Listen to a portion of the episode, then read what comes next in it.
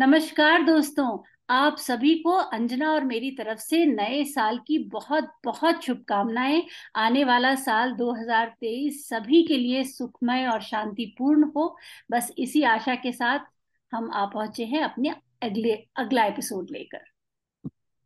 हाँ और पिछली बार बड़े इंटरेस्टिंग मोड पर हमारी ये जो पुस्तक है वो आ पहुँची थी। मध्यमा अभी जो भाग है वो हम पढ़ रहे हैं साथ में है ना इमा? हाँ। और तेज़ी और से आगे बढ़ रहे अंजना हैं इसके पहले कि हम आगे बढ़ें क्योंकि आगे तो अब हम्म। काफ़ी इंटरेस्टिंग डेवलपमेंट्स होने वाली हैं। यू नो पिछली हम्म। बार तुमको याद है एक एक मैंने दो लाइनें तुम्हारे साथ शेयर की थी उनकी राम सुखदास जी की गीता की जो साधक कमेंट्री है। कमेंट्री उसमें से। आ, तो आ, वो मैं पिछली बार बोलना ही भूल गई कि आ, हम लोग हाँ, मैंने तुम्हें बाद में याद दिलाया था कि हाँ, तुमने नहीं बोला वो। करेक्ट कि ना सिद्धार्थ का जो हम देख रहे हैं कि ये टर्मोइल में पर उनका जो रुझान है वो उस श्रमण के तरफ़ जा रहा है संन्यास मतलब हाँ. ये सब छोड़ छाड़ के वो जाना चाह रहे हैं खैर आगे तो फिर हाँ. वो उनको सही मार्ग का पता चलेगा आ, पर आ, ये इंटरेस्टिंगली यूनिवर्स उसी तरीके के मैसेज हमको भी भेजती है तो ये एक लाइन हम्म। मुझसे किसी ने शेयर की थी कि त्यागी शोभा जगत में करता है सब कोई हरिया गृहस्थी संत का भेदी बिरला होए। और अर्थ भी इन्होंने दिया है कि संसार में जो त्याग करने वाले त्यागी पुरुष की महिमा तो सब लोग गाते हैं।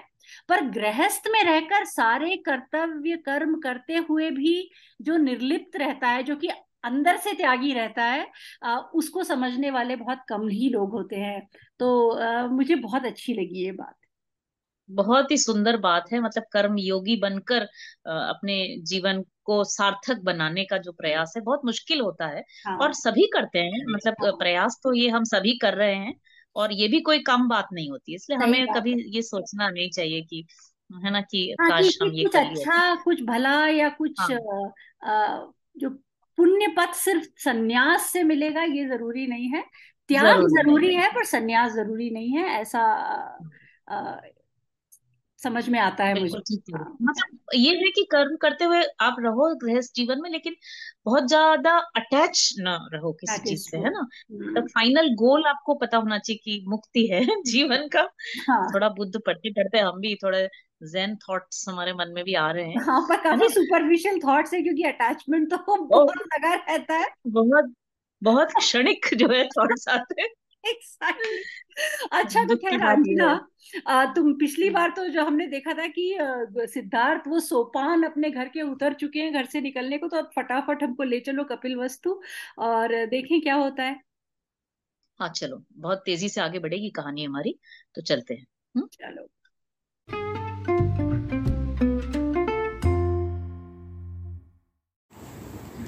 आर्यपुत्र मैं महाभिनिष्क्रमण करूँगा छंदक। देव, छंदक अवाक था। छंदक सिद्धार्थ घोड़े पर बैठ गया था। छंदक ने पूछ पकड़ ली, घोड़ा भाग चला। रात्रि की नीरवता में छंदक ने कहा, प्रभु, इस समय कहाँ जा रहे हैं? सिद्धार्थ ने कुछ नहीं कहा। महाद्वार के प्रहरी ने पूछा, कौन है? छंदक ने कहा, महासम्मत कुलीन कुमार सिद्धार्थ हैं, द्वारपाल। द्वार उन्मुक्त कर। द्वार खुल गया। नगर से निकलते ही एक हवा का झोंका आया। शीतल, परंतु अज्ञात का भय भरे हुए। भविष्य जिसमें काला काला सा दिखाई देता था। लौट चल सिद्धार्थ। सुखों की पुरानी आदत ने उस अनिश्चित की ओर देखकर कहा, कहाँ जा रहा है? इस पथ को देखा है? यह पथ कठिन है, मैं भी जानता हूँ। परंतु इस पर जाने से लाभ भी क्या है? लाभ, मैं इस सबसे डरता हूँ। यह सब मृत्यु का ही दूसरा रूप है, जीवन नहीं है।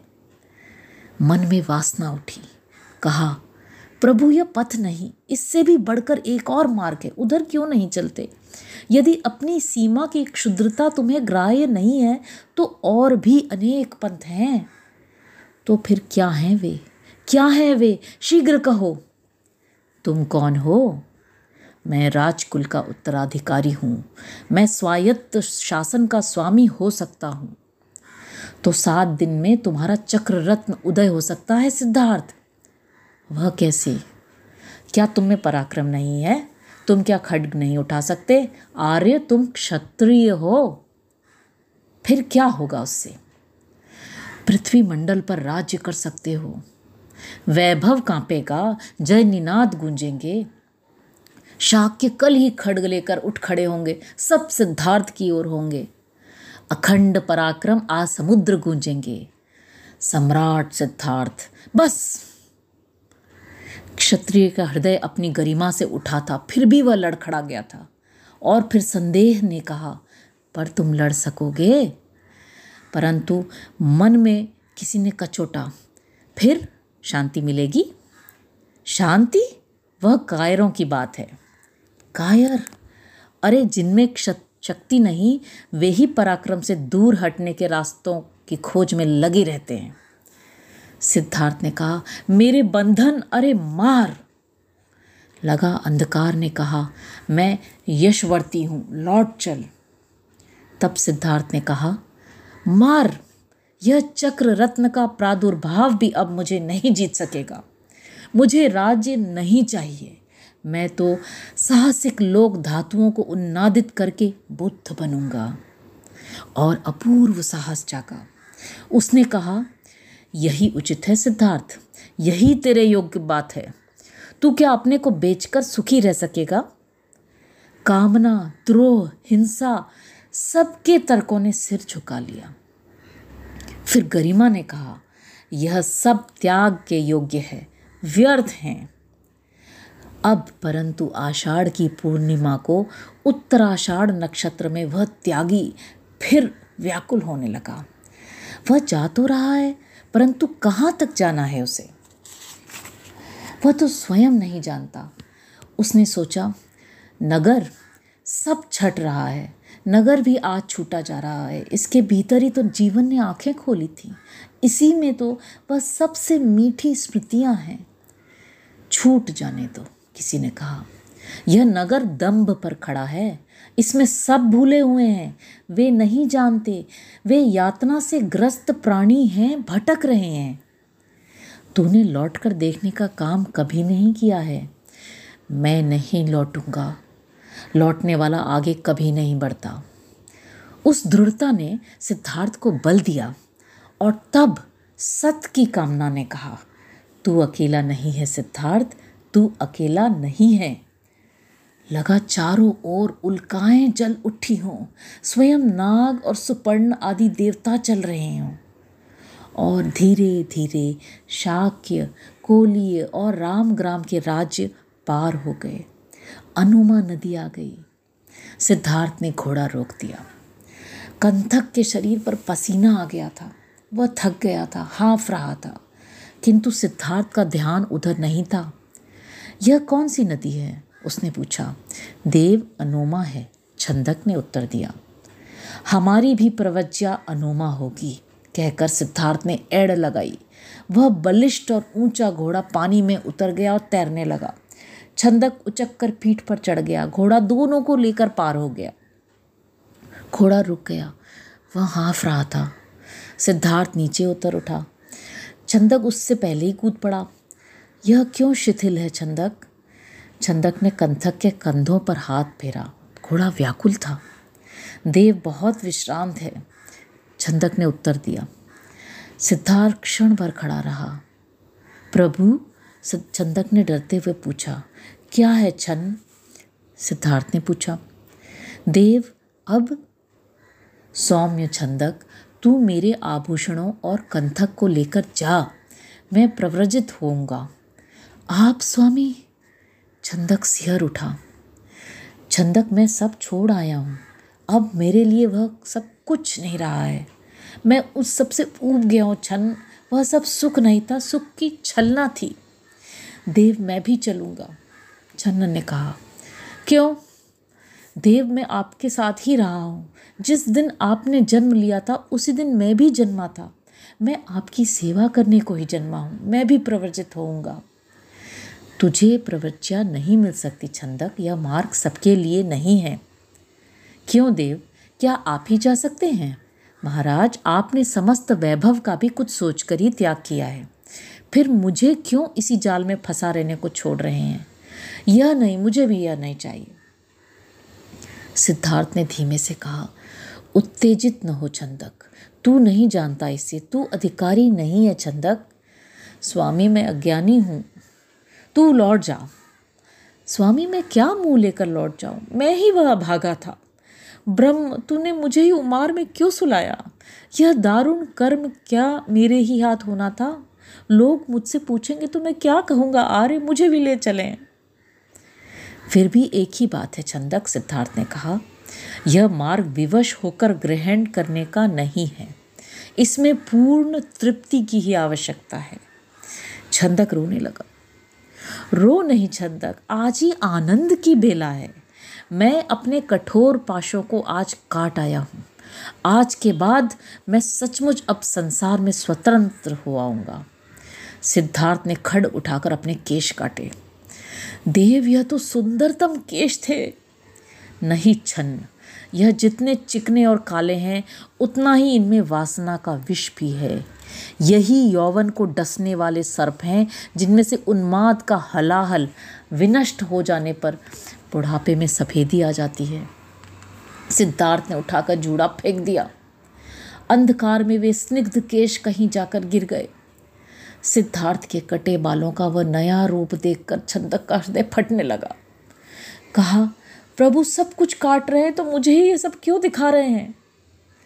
छंदक, मेरी ओर से मेरे माता पिता से आरोग्य कहना, सिद्धार्थ ने कहा, और कुछ देव, कुछ नहीं, तू जा। छंदक ने वंदना की और प्रदक्षिणा करके खड़ा हुआ। सिद्धार्थ अंधकार में बढ़ चला। छंदक तब तक खड़ा रहा जब तक सिद्धार्थ की सिद्धार्थ की एक छाया भी दिखाई दी। फिर वह फूट फूट कर रो पड़ा। उसी समय कंथक सदा के लिए पृथ्वी पर गिर गया। वह आज सचमुच चला गया। रात का गहन अंधकार अब कितना गहरा हो गया था। छंदक के अतिरिक्त उस समय और कौन वह समझ सकता था? सिद्धार्थ को लगा था वह तल में से उठकर ऊपर आ गया था। और विशाल समुद्र की ऊब चूब होती लहरों पर बह चला था। वह इन लहरों का स्वामी हो जाएगा। वह इस सबको पराजित कर देगा।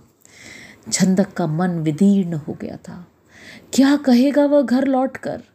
महाप्रजापति गौतमी, शुद्धोदन, अमृतोदन, भद्रा कापिलायनी, महानगर कपिल वस्तु फिर देवदह सब उससे पूछेंगे। वह क्या कहेगा तब? फिर जीवन एक यात्रा बन गया, परंतु उसका कोई अंत नहीं था। सिद्धार्थ अनपिया के आम्रपन वनों में घूमता हुआ अंत में पैदल चलता राजगृह पहुँचा। जब वह भिक्षा मांगने निकला तो उसका सौंदर्य देखकर रमणियों और लोगों में कौतूहल जाग उठा। सिद्धार्थ, राजा का पुत्र, कैसे मांग सकता था वह भिक्षा? लोग आश्चर्य से देखते थे। कोई कोई हाथ हिला देता था। पहले अपमान सा लगा, परंतु मन ने कहा, सिद्धार्थ अपने अहंग को कुचल दे। उसे मगधराज बिंबसार ने राजपुरुषों को पीछा करने की आज्ञा दी। वह प्रासाद पर खड़ा था। सिद्धार्थ को देखा तो उसे आश्चर्य हुआ, उसे संदेह भी हुआ। सिद्धार्थ पथ पर भीख मांग रहा था। और उसके भीतर अब शांति का स्थान नम्रता ले रही थी। पेट के लिए इतना काफ़ी होगा, सोचकर जो भोजन मिला वही लेकर सिद्धार्थ नगर द्वार के बाहर, पांडव पर्वत की छाया में पूर्व दिशा की ओर मुख करके बैठकर खाने लगा। कितना बुरा था वह भोजन। लगा था आंतें उलट जाएँगी। राजपुरुषों ने छिपकर सुना वह सुंदर तपस्वी बड़बड़ा उठता था। तू अन्नपान सुलभ कुल में तीन वर्ष के पुराने सुगंधित चावल का भोजन करता था। नाना प्रकार के अत्युक्त रसों के साथ भोजन किए जाने वाले स्थान में जन्म लेकर भी तूने चीवरधारी भिक्षु को देखकर सोचा था कि मैं भी कब इस भांति भिक्षु बनकर निश्चिंत होकर मांग कर भोजन करूँगा। आज क्यों हार रहा है? दृढ़ हो, मन दृढ़ हो यही सोचकर घर से निकला था। अब यह क्या कर रहा है? सिद्धार्थ जब जाने लगा तो देखा सामने मगध राज बिंबिसार था। भिक्षु प्रवर, आप कौन हैं? यह सुंदर देह, यह यौवन, इस सबके रहते हुए यह वेश क्यों? बिंबिसार ने कहा, क्या किसी रमणी ने आपका तिरस्कार किया? राजा, यह सब छल है, सिद्धार्थ ने मुस्कुराकर कहा। मैं स्त्री प्रेम में नहीं, लोक प्रेम में प्रव्रजित हुआ हूँ। भिक्षु प्रवर, यह जीवन यों ही नष्ट करने से क्या लाभ? अभाव आते हैं, चले जाते हैं। तुम निराश न हो, युवक। फिर से जीवन बन सकता है। आओ, मैं तुम्हें भूमि दूँगा। मैं तुम्हें धन दूँगा। तुम इतने हताश क्यों होते हो?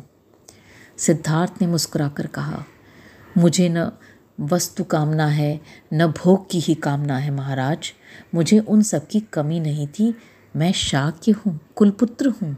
मेरे पास एक नहीं, अनेक प्रासाद थे। उनमें अत्यंत सुंदर रमणियाँ रहती थीं। परंतु वह सब एक भ्रम था, एक धोखा था। उसमें सत्य नहीं था। कुलपुत्र, शाक्य, क्षत्रिय? तुम क्षत्रिय हो? भिक्षु हूँ महाराज। बिंबिसार ने सोचा, तब तो गहरा आदमी है। फिर क्या पाओगे युवक? उसने पूछा। कल्याण का मार्ग। सिद्धार्थ ने दृढ़ स्वर से उत्तर दिया। उसने कहा, जाओ युवक, तुम निस्संदेह धन्य हो। यदि तुम सफलता प्राप्त कर सको तो जीवन का वह सत्य प्रथम हमारे राज्य में ही लाना राजनीति से कलुषित जम्बू द्वीप में यदि तुम्हारा स्वर मनुष्यों को सुख दे सके तो वह जीवन, वह भव्य जीवन इन कुचक्रों भरे जीवन से कहीं अधिक महान होगा। तुम सब कुछ छोड़ आए हो, इंद्र करें, तुम सब कुछ पा सको। और फिर आलार कलाम और उद्यक राजपुत्र। परंतु वे दोनों मेधावी, प्रसिद्ध, दार्शनिक सिद्धार्थ की ज्ञान पिपासा को बुझा नहीं सके। योग के चमत्कार, उनकी सफलता की चरम अभिव्यक्ति के रूप में प्रकट थे। उससे क्या मन को शांति मिल सकती थी? राजगृह के उपजाऊ धरती को पाँच पर्वतों ने घेर रखा था। पूर्व की ओर यहाँ गुहाओं में साधक और तपस्वी रहते थे, परंतु वे केवल साधनारत थे।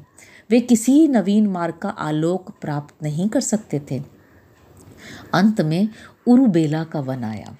सिद्धार्थ गौतम यहाँ आकर ठहर गया। अटूट शांति में वह समाधिस्थ हो गया।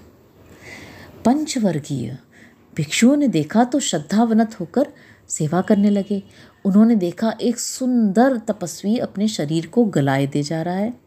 उन्हें लगा वह निश्चय ही पूर्ण प्रज्ञ होकर रहेगा। तब उसकी सेवा में अर्पित हो गए। सिद्धार्थ अपने साधना में रत था। भिक्षु उत्सुक बने रहते और सिद्धार्थ के उपवास तप को देखकर पाँचों में सबसे बड़ा कौंडिन्य, वही जो सिद्धार्थ के जन्म के दिन ही परिव्राजक हो गया था आश्चर्य करता वह कहता, निश्चय ही यह आर्य सत्य से साक्षात्कार करेगा। मैंने रात को भी नींद में जाकर देखा है। इसने शरीर को कष्ट देने में पराकाष्ठा कर दी है। न सोता है, न विश्राम ही करता है। शाह के शुद्धोधन के दूत आए और चले भी गए। इसका कुछ आभास अवश्य था, परंतु निश्चय नहीं था। कौन आया, कौन गया, इसका अब कोई मूल्य नहीं रह गया था। प्राणायाम के अवरुद्ध श्वासों ने शरीर को सुखा दिया। उस युग के वायु भक्षित तपस्वी, पत्ते खाने वाले भी आश्चर्य से भर गए। सिद्धार्थ का शरीर काला पड़ने लगा। भूख को मारते मारते वह अपने अहम की जगह अपने शरीर को मारने लगा। और कठोर साधना में छह वर्ष बीत गए। आसपास के लोग चकित हो उठे। सुंदरियाँ उस युवक की साधना को देखने आने लगीं। उनके लिए वह एक आश्चर्य की बात थी। वे सोचती, आखिर ये क्यों कर रहा है? और सिद्धार्थ स्वयं सोचता, रात आती, जागते बीत जाती, दिन आता, एक ही आसन से बीत जाता और दिन और रात की संधियाँ आँखें मूंदे बीत जाती। निराहार सिद्धार्थ का शरीर अत्यंत दुर्बल हो गया। उसके सिर के बाल झड़ने लगे। भूखे रह रह कर पेट में वायु गड़गड़ाती। उसके हाथ पाँव पर छुर्रियाँ पड़ गईं। पसलियाँ चमकने लगीं और आँखें उजाले से चौंधियाने लगीं। उठकर चलता तो वह गिर पड़ता। मल मूत्र त्यागने जाता तो एक कठिनाई सामने आ जाती। वह अकेला चलने में घोर कष्ट पाता। कभी कभी पड़ा पड़ा सोचता, सिर दर्द से फटने लगता। परंतु छः वर्ष की यह भीषण यातना सिद्धार्थ के शरीर को बचपन, सिद्धार्थ के शरीर के बचपन और यौवन के भोगों के कलमशों को धो गई। वह तपस्पूत हो गया। अब शरीर को मन के प्राबल्य ने उठा रखा था। और सिद्धार्थ ने सोचा, क्या है बुद्धत्व का मार्ग? यातना? अचानक किसी सत्ता के सत्य ने पुकारा। यह जीवित रहने में आत्महत्या का पथ है सिद्धार्थ। शरीर को कष्ट देना, मन को पवित्र करना नहीं है नहीं है। सिद्धार्थ उठने लगा। वह आज धड़ाम से गिर गया। श्वास रहित हो, अत्यंत क्लेश से पीड़ित होकर सिद्धार्थ पृथ्वी पर गिरकर ऊर्ध श्वास लेने लगा। लगा वह मर जाएगा।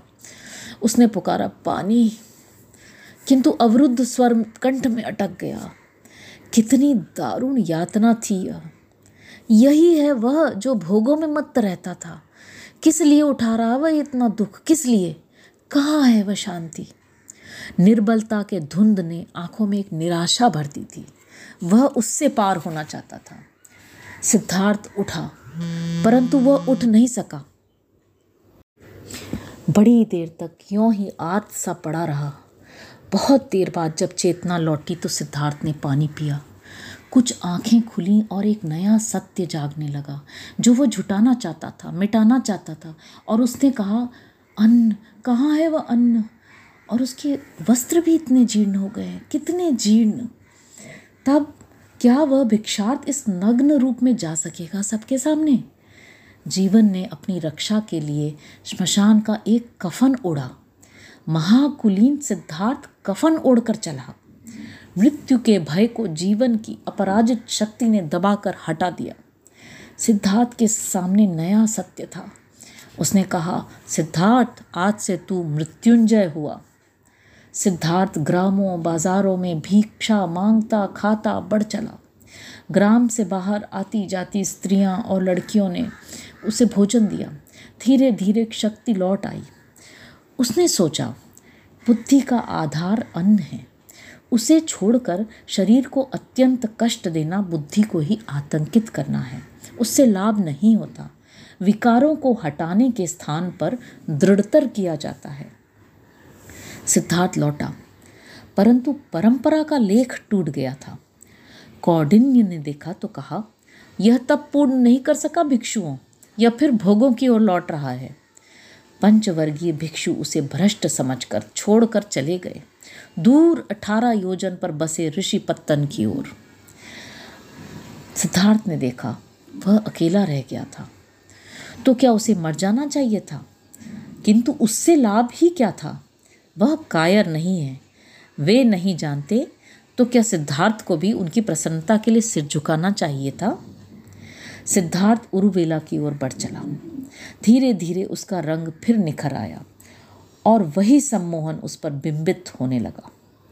उस समय उरुबेला के सेनानी नामक कस्बे में सेनानी गृहस्थ की पुत्री सुजाता ने बरगद के एक वृक्ष से जो प्रार्थना की थी कि समान जाति का कुल घर मिले, गर्भ धारण करूँ तो प्रतिवर्ष बलि कर्म करूँगी, सो वैशाख पूर्णिमा को वो वहीं आई जहाँ सिद्धार्थ बैठा था।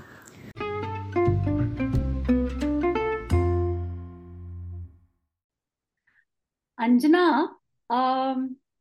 ये जो रांगे राघव जी ने सिद्धार्थ का घर को त्याग करने के बाद सिद्धार्थ गौतम से बुद्ध होने का जो छह साल का जो, छह साल की उन्होंने जो जर्नी तय की, उसको कितने सुंदर शब्दों में उसका जो उन्होंने उल्लेख किया है यहाँ पर। इनफैक्ट सी, अभी तक जब हम छोटे थे तो वो, ये पता था कि वो चार चीज़ें बुद्ध ने देखी, फिर उन्होंने घर का त्याग किया, फिर वो यहाँ वहाँ गए, फिर बैठे बोधि ज्ञान। पर ये जो इन्होंने मानवीय उनका जो विचार और इतने, उन्होंने अपने हर अनुभव को लेकर जो उनके मन में विचार आए, उन्होंने उसको असेस किया, एक मार्ग को पकड़ के नहीं, काफ़ी logical analytical intelligent person obviously मुझे बहुत इंटरेस्टिंग लगी ये ये पूरा ये जो तुमने अभी पढ़ के सुनाया। बिल्कुल बिल्कुल। मतलब जो संघर्ष उन्होंने करा बाहरी संघर्ष तो करा ही जो हाँ। जैसे भीख मांगी और है ना हम को अपने कुचल कर और भूखे रहे और बाकी जो भी कष्ट सहे वो तो था ही जो कि बहुत अच्छे से और बहुत जल्दी जल्दी और कंसाइज वे में रांगे राघव जी ने लिख प्रस्तुत किया। हम्म उसके अलावा जो मन में जैसे तुम कह रहे हो उनकी मन की जो आवाज़ें थी ना उन्होंने हर एक आवाज़ को सुना। और तर्क किया है ना? और exactly. बहस करी और अ, और क्यों वो उस आवाज़ को उन्होंने इग्नोर किया या दबाया या काटा वो बहुत अच्छे से उन्होंने लिखा। मतलब कोई भी इमोशन जो है सिद्धार्थ गौतम ने इग्नोर नहीं किया अपना है ना? हाँ। सबको तो आइडेंटिफाई कर और वो कन्विंस होना चाहते थे वो कोई भी I mean obviously you can see कि और वो शुरू से वो देख रहे हैं हम उनके कैरेक्टर में हाँ। वो यू नो बिल्कुल। जब तक वो कन्विंस ना हो वो किसी की बात मानने को तैयार नहीं। है ना हम्म, उनका मतलब सारे पूरा ऑब्जर्वेट करते थे। हाँ वो अपना हाँ। एक्सपीरियंस वो जो हम कहते हैं ना एक्सपीरियंस ऑब्जर्वेशन इन्फरेंस है हाँ इनफैक्ट बड़ा साइंटिफिक प्रोसेस साइंटिफिक है ना साइंटिफिक प्रोसेस था। जैसे कि आजकल सेमिनल जो स्टडीज़ होती है तो आई मीन बहुत मुझे I really found it very interesting जो तभी तो वो बुद्धा माने जाते हैं तभी तो थिंकर ग्रेटेस्ट मैं तो कह रही हूँ बुद्ध के पहले बुद्ध बनने के पहले ही वो ऑब्वियसली एक्सेप्शनल पर्सन थे तभी वो बुद्ध बन वो तो है नहीं तो ना नहीं तो बहुत सारे लोग छोड़ छाड़ के आगे जाना चाहते हैं बट वो पलायनवादी मानसिकता मानी जाती है। उनकी वैसी नहीं थी है ना? डेफिनेटली तो इसीलिए वो बुद्ध बने। और इनफैक्ट उनपे अ, मैं कहीं पढ़ रही थी कि उनकी अ, उनपे पहली जो इंग्लिश पोएम लिखी है पता नहीं तुमने पढ़ी है नहीं पढ़ी मैंने भी नहीं पढ़ी। मैंने नहीं एक बड़ी मोटी पुस्तक है इट्स एडवर्ड एडवर्ड कुछ आगे नाम था उन्होंने लिखी थी द लाइट ऑफ़ एशिया. तो वो बुद्ध पे थी उनकी पूरी लाइफ पे जैसे ये है ना पुस्तक अपनी ऐसे हम्म यशोधरा जीत गई उसी प्रकार से है लाइट ऑफ़ एशिया। बहुत मैंने कुछ लाइनें पढ़ी। ये लाइट ऑफ़ एशिया सॉब्रिक के भी यूज़ होता था ना बुद्ध के लिए हम लोग हाँ जनरल नॉलेज में पढ़ते हाँ थे। हाँ तो first ever English poem poem तो क्या है बहुत बड़ी एपिक पोएम जो खंड काव्य कहते हैं हम लोग वैसी टाइप की पुस्तक है वो लाइट ऑफ़ एशिया। तो मैं ऑर्डर करने वाली हूँ। हाँ और इनफैक्ट उस पे अभी कमेंट्री लिखी है जयराम रमेश जी ने। तो उससे मैंने हाँ वो मैं कहीं पेपर में पढ़ रही थी उनका इंटरव्यू तब पता चला कि हमें काफ़ी ज्ञान अभी बहुत अज्ञान से मतलब गिरे हुए हैं हम लोग। हाँ बोझ में दबे हुए हैं ज्ञान के। तो अच्छा ये जो पढ़ रहे थे ना तो इसमें एक नदी का उल्लेख हुआ था अनुमा नदी। हाँ है ना? हाँ। जिसमें उन्होंने अपने केश काट के डाल दिए और हम्म, जो जो कंथक के साथ क्रॉस हाँ किया था हाँ। है ना? तो वो नदी अभी भी है और इनफैक्ट उसका नाम ओमी नदी अभी नाम अच्छा। जाना जाता ओमी या आमी और हम्म। इसकी दो कहानियाँ मैंने पढ़ी एक तो बस्ती जिला है उत्तर प्रदेश में हम्म। उसके बाद पास एक कोई स्टेशन है बस्ती ज़िले में खलीलाबाद तो उसके पास एक नाला है जिसका नाम है कुदवा नाला। तो वो वो, यही प्राचीन अनुमा नदी है कि क्योंकि वो कूद के कंथक ने पार कराई थी। तो इसलिए अच्छा उसका नाम कुदवा हाँ, कुदवा नाला पड़ गया। अच्छा। और और उसके पास कुछ मतलब उससे एक आध मील में कुछ दो तीन स्तूप भी जो स्तूप जैसे खंडर मतलब हाँ पाए गए हाँ हैं हाँ। तो ये मान्यता है। और दूसरा गोरखपुर ज़िले में आ, अभी भी औमी नदी है जो अनुमा कहते हैं प्राचीन अनुमा ये है और उस नदी की विशेषता ये है हेमा कि हाँ। वहाँ पर कबीर दास जी ने भी तीन साल अपने जीवन के अंतिम तीन साल व्यतीत किए थे। हाँ। और गुरु नानक जी ने गुरु नानक देव जी ने भी कबीर दास जी के साथ कुछ समय बिताया था ना तो हाँ। उन्होंने वही मुलाकात की थी अनुमा नदी या ओमी नदी आज की जो है वहाँ पर। तो मुझे बहुत अच्छा लगा कि वो नदी और एक वो स्थान जो उधर का है वहाँ तीन महान मतलब भारत के हम्म जम्बू द्वीप के अगर राघव राघव जी के भाषा में पढ़ा जाए कि महान थिंकर्स ने समय वहाँ बिताया। बड़ी पावन जगह होगी अद्भुत जगह होगी है ना? ज़रूर मतलब गुरु नानक देव कबीर दास जी और बुद्ध। तो तीनों की थिंकिंग कुछ कुछ बहुत सारे कॉमन पॉइंट्स थे थॉट हम्म प्रोसेस में हम्म। और खैर ये तो हम अपने नर्मदा वाली किताब में भी देख चुके हैं कि नदियाँ जो है बड़ी हाँ। पावन हैं और यू नो हम्म, वो हमारे नक्शे जो है ज्योग्राफिकल पॉलिटिकल नक्शे नहीं पर ये ही हमारी धरोहरों को संजोए हुए हैं। नदी हमारे पहाड़ जो है ये हमारे इतिहास को यू नो कनेक्ट करते भले ही अब वो बॉर्डर्स कहीं खिंच गए हो कुछ हो पर ये जो है they are the true keepers of our heritage है ना? हेरिटेज बिल्कुल ठीक बात करिए हो। हेमा एक और बात है ये तो बड़ी भारी बात हो गई है हेरिटेज और ये सब जो हम्म। धरोहर की बात तुम कर रही हो। ये जो उन्होंने कहा ना बुद्धि का आधार अन्न है उसे छोड़कर शरीर को अत्यंत कष्ट देना बुद्धि को ही आतंकित करना है। तो इस बात से तो मैं 200 प्रतिशत बिल्कुल सहमत हूँ और मेरे जो मेरी जो छवि है गोल मटोल वो भी बिल्कुल सहमत है ऑब्वियसली नहीं, नहीं नहीं और ये तो बहुत सच बात है कि बुद्धि को आतंकित तो नहीं करना चाहिए। मेरा तो इस ख्याल से ही आतंक हो जाता है मुझे। और you know I wanted to share an interesting thing कि जो हम लोगों हमारे यहाँ जो है ट्रेडिशनली तो शरीर तो बॉडी में अपने आप में ब्रह्म ना भगवान परमात्मा होते हैं तो हाँ, हाँ। कष्ट नहीं देना चाहिए। तो फास्टिंग होती है पर ऐसे हंगर स्टारवेशन नहीं होता है। और साउथ में हमारे यहाँ तो चावल खाने का चलन है तो फलाहार जो है पूरी पराठा ये सब फलाहार में आते हैं। दोशा ये अच्छा? सब बस पके हुए चावल आप नहीं खा सकते हो दाल चावल पर चावल को अगर तोड़ दिया गया है तो फिर उसको भी खाया जा सकता है। और पूरी पराठा अच्छा। हमारे तो दादा हमेशा जब एकादशी का फास्ट होता था और दादी पूछती थी कि रात में आज फलाहार क्या बनाए तो मुझे बस कुछ नहीं आलू की सब्ज़ी और पूरी बना देना। तो हम लोग बड़ा खुश होते थे तो व्रत के दिन। दादी के अच्छा, घर ये नहीं पता था। हाँ। ये मुझे नहीं पता था। हम लोग भी मतलब व्रत के दिन तो बहुत ज़्यादा ही कैलोरीफिक वैल्यू ज़्यादा हो जाती है खाने की। हाँ। है। ना सब मीठा और फल और आलू और शकरकंदी इस हाँ। टाइप चीज़ खाते हैं। अनाज नहीं खाते। हाँ। ये तुमने नई बात बताई थी हाँ, हमारे यहाँ तो बस वो है कि मतलब चावल पर से नहीं खाते हैं पर बाकी सब चलता है और स्टारवेशन बिल्कुल नहीं होना चाहिए। मतलब कि शरीर को हमेशा पोषित रखते हैं हम लोग। और वो जैसा तुमने कहा हमारी आकार से भी झलकता है। खैर तुम्हारा आकार तो बिल्कुल बारीक है और बट इस मामले में बुद्ध के हम पक्के अनुयायी हैं। डेफिनेटली हाँ, कष्ट बहुत नहीं देना चाहिए कष्ट से कोई फ़ायदा नहीं होता शरीर को विशेषता है ना? हम्म। तो अगली बार फिर मुझे तुम पढ़कर सुनाओगी कि बुद्ध तो ये होने लग गए हैं है ना? बोधित्व की तरफ़ बहुत करीब आ चुके हैं। हाँ. तो अब आगे क्या होगा? मध्यमा का शायद वो अंतिम भाग भी रहेगा है हाँ हाँ अंतिम भाग रहेगा और एनीवे uh, सभी सुनने वालों को ये भी बताऊँ कि अगले भाग में एक सरप्राइज़ भी है। सरप्राइज़ क्या होगा ये अभी नहीं बताएँगे पर ज़रूर सुनना ना भूलें अगली बार एक सरप्राइज़ भी रहेगा। हम्म, और बहुत स्पेशल हाँ बहुत ही स्पेशल और अभी जो है हम देख ही चुके हैं कि सुजाता का ज़िक्र आया है और सुजाता और उसकी खीर का तो बुद्ध के जीवन से बहुत ही गहरा संबंध है। हम सभी ने बचपन में उसके बारे में कहानियाँ पढ़ी हैं। सो अगली बार जैसे कि मैंने कहा एक सरप्राइज़ भी है तो अगला एपिसोड सुनना ना भूलें। तब तक के लिए मैं हेमा और मैं अंजना आपसे लेते हैं विदा। बाय। बाय।